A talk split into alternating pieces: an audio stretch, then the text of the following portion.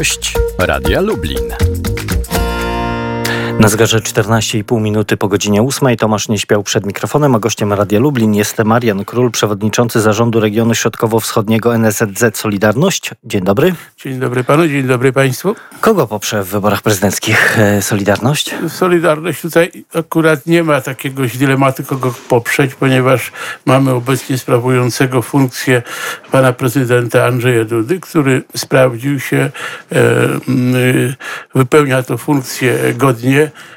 nie miał żadnej praktycznie jakiejś takiej wpadki, która by w jakiśkolwiek sposób można było się, albo trzeba było się za niego wstydzić, jak było to za poprzedników, e, tak e, prezydenta Kwaśniewskiego czy Komorowskiego, który tam biegał w Japonii po jakichś miejscach do siedzenia i tak różne wznosił hasła i okrzyki. Takich tutaj żadnych plan nie dał i, i merytoryczność i patriotyczność tutaj jednoznacznie e, wskazuje na to, kogo poprzeć. No tutaj nie mamy najmniejszej wątpliwości. Andrzej Duda daje też e, polityczną gwarancję, że będzie dbał o e, wasze postulaty, interesy ludzi pracy? To jest również ta wrażliwość społeczna, o której e, mówimy, to, to że przez e, ostatnie e, pięć lat to z inicjatywy prezydenckiej zostały przywrócony wiek emerytalny, tak żeby człowiek, jeżeli nie ma pracy, mógł sobie odejść na emeryturę.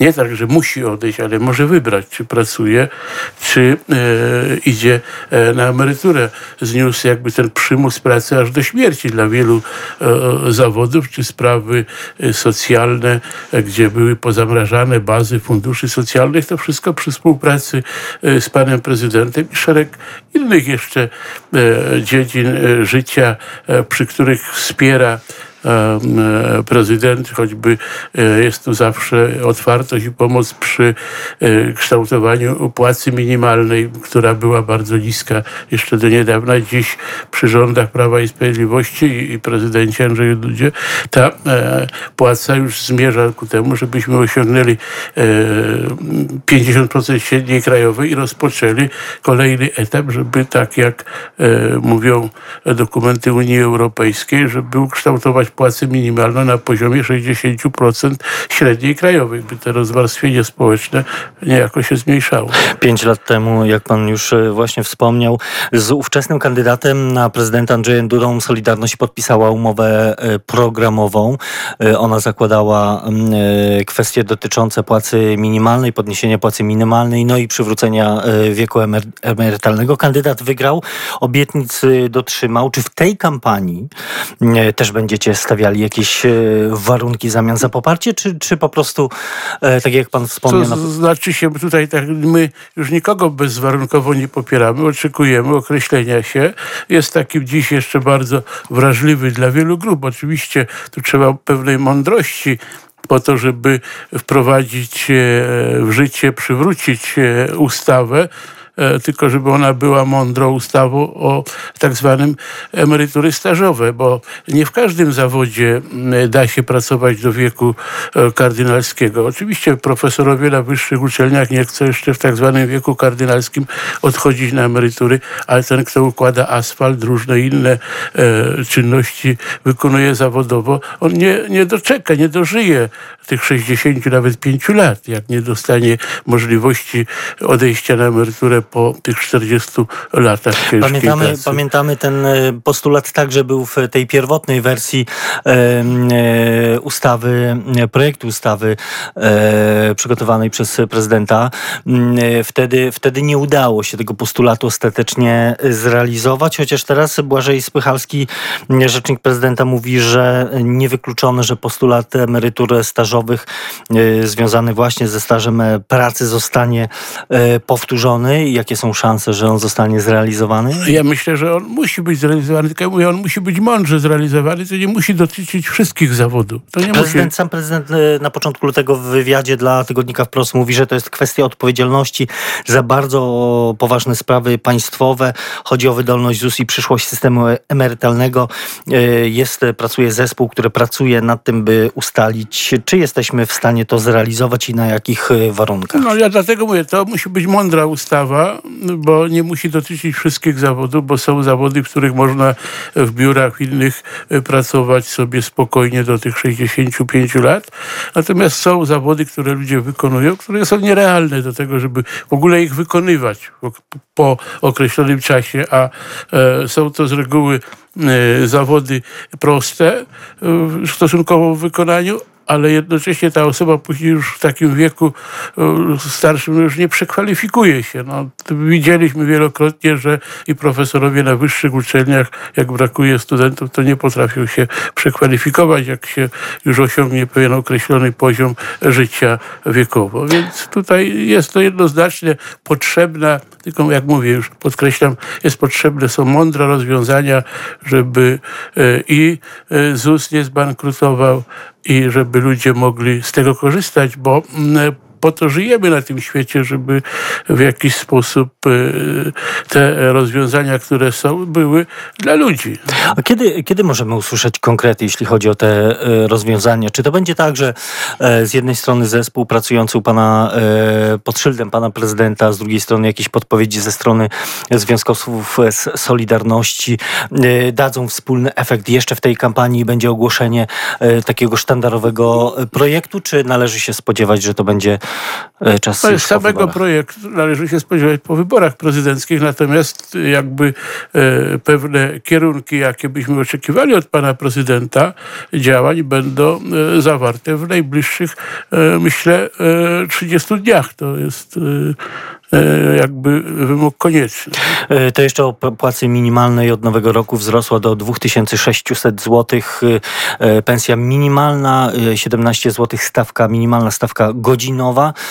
To jest także sukces Solidarności, która od lat walczy o podniesienie tych wynagrodzeń.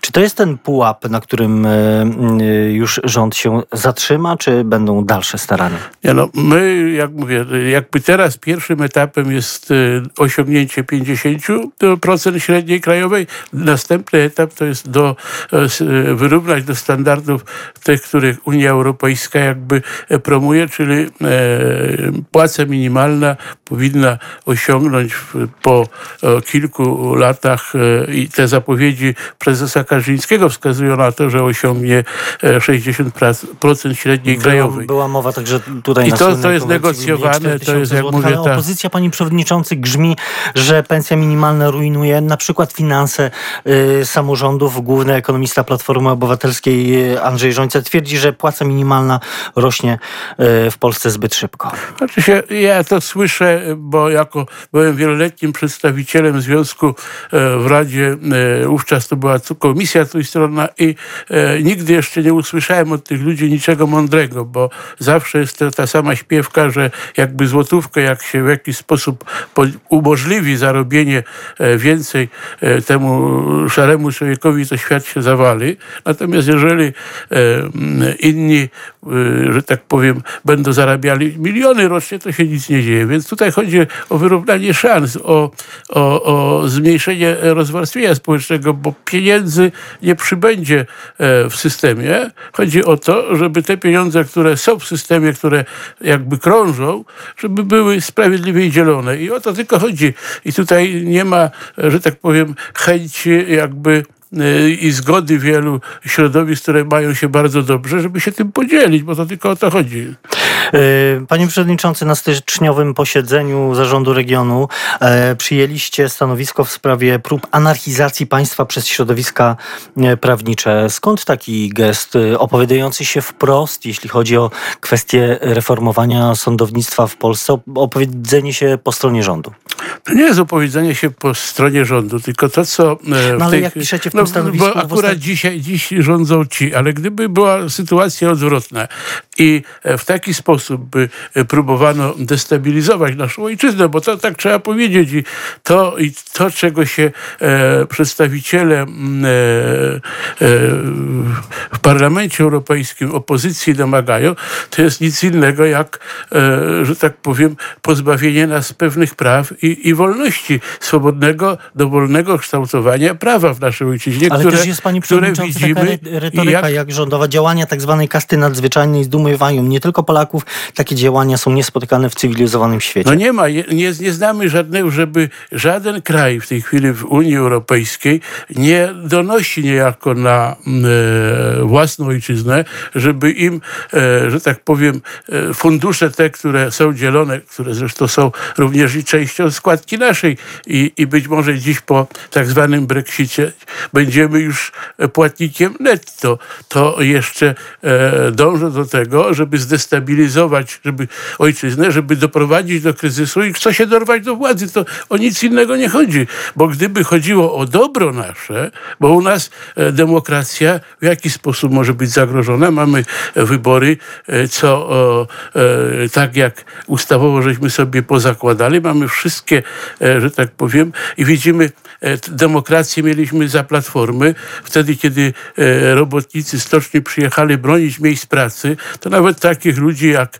e, Kołodziej, e, który przyjechał, który jest e, trochę większym bohaterem jak Wałęsa, tylko nienagłośnionym człowiekiem z lat e, 70., 80., który organizował strajki przeciwko systemowi komunistycznemu. Nie wiem, czy do dziś nie ma jeszcze procesu z racji tylko, że był tam pod urzędem, gdzie ich spałowano, oblano ich gazem, czy tam jakimiś środkami chemicznymi e, tych ludzi, gdzie przyjechało 200 ludzi, postawiono 500 uzbrojonych policjantów przeciwko e, 250 ludziom stoczniowców i ich e, zbito. Tak jak widzimy dzisiaj we Francji demokrację taką e, i to nikomu nie przeszkadzało. Dzisiaj to dlatego, żeby e, ci sędziowie e, nie e, sądzili według widzimy się, tylko żeby była normalność, bo ci ludzie, każdy prawnik, sędzia jest, żyje z naszego podatków i osądzać powinien sprawiedliwie w imieniu Rzeczpospolitej, nie własnym. Nie własnym. I tylko chodzi o to, żeby ci ludzie identyfikowali się z własną ojczyzną. Nic więcej. I mówił to Marian Król, przewodniczący zarządu regionu środkowo-wschodniego NSZZ Solidarność, który był gościem Radia Lublin. Bardzo dziękuję za rozmowę. Dziękuję Tomasz bardzo. nie śpiał, do usłyszenia.